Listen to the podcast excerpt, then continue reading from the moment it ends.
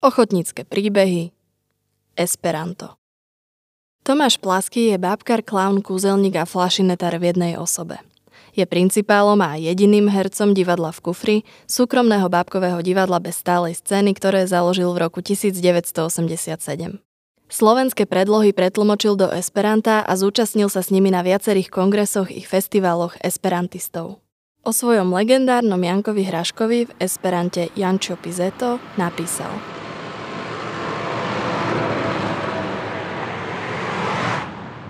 Celá cesta sa začala nečakanou improvizáciou na štátnej hranici v Šiatorskej Bukovinke, kde sme dorazili o polnoci. Hranica zývala prázdnotou a po hodnej chvíli vyšiel rozospatý colník a keď zbadal povrch napchatú starú škodovku kuframi, opýtal sa, kam ideme.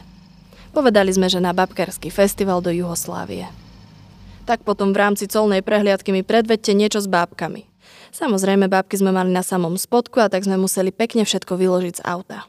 Začal sa výstup. Colník ma zastavil, aby som chvíľku počkal. Odbehol dnu a po chvíli ma zavolal s bábkou dnu na colnicu, kde sa objavili rozospatí slovenskí a maďarskí colníci a ja som pokračoval v šaškovaní. Medzi tým sa za nami vytvorila kolóna aut s pasažiermi nešťastnými z toho, čo za veľká kontrola je na hraniciach, keď sme takí rozložení. Načení colníci nám popriali úspech na festivale.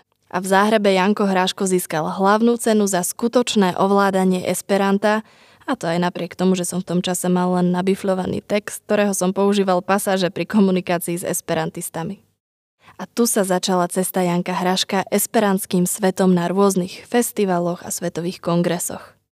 Kopia bábky Janka Hraška je uložená v Múzeu bábok a hračiek v Yokohame, kde som mal pozvanie na Svetový kongres Unima, ale ministerstvo ma nevyslalo. A druhá kopia Janka Hraška je v depozite Matice Slovenskej v Martine.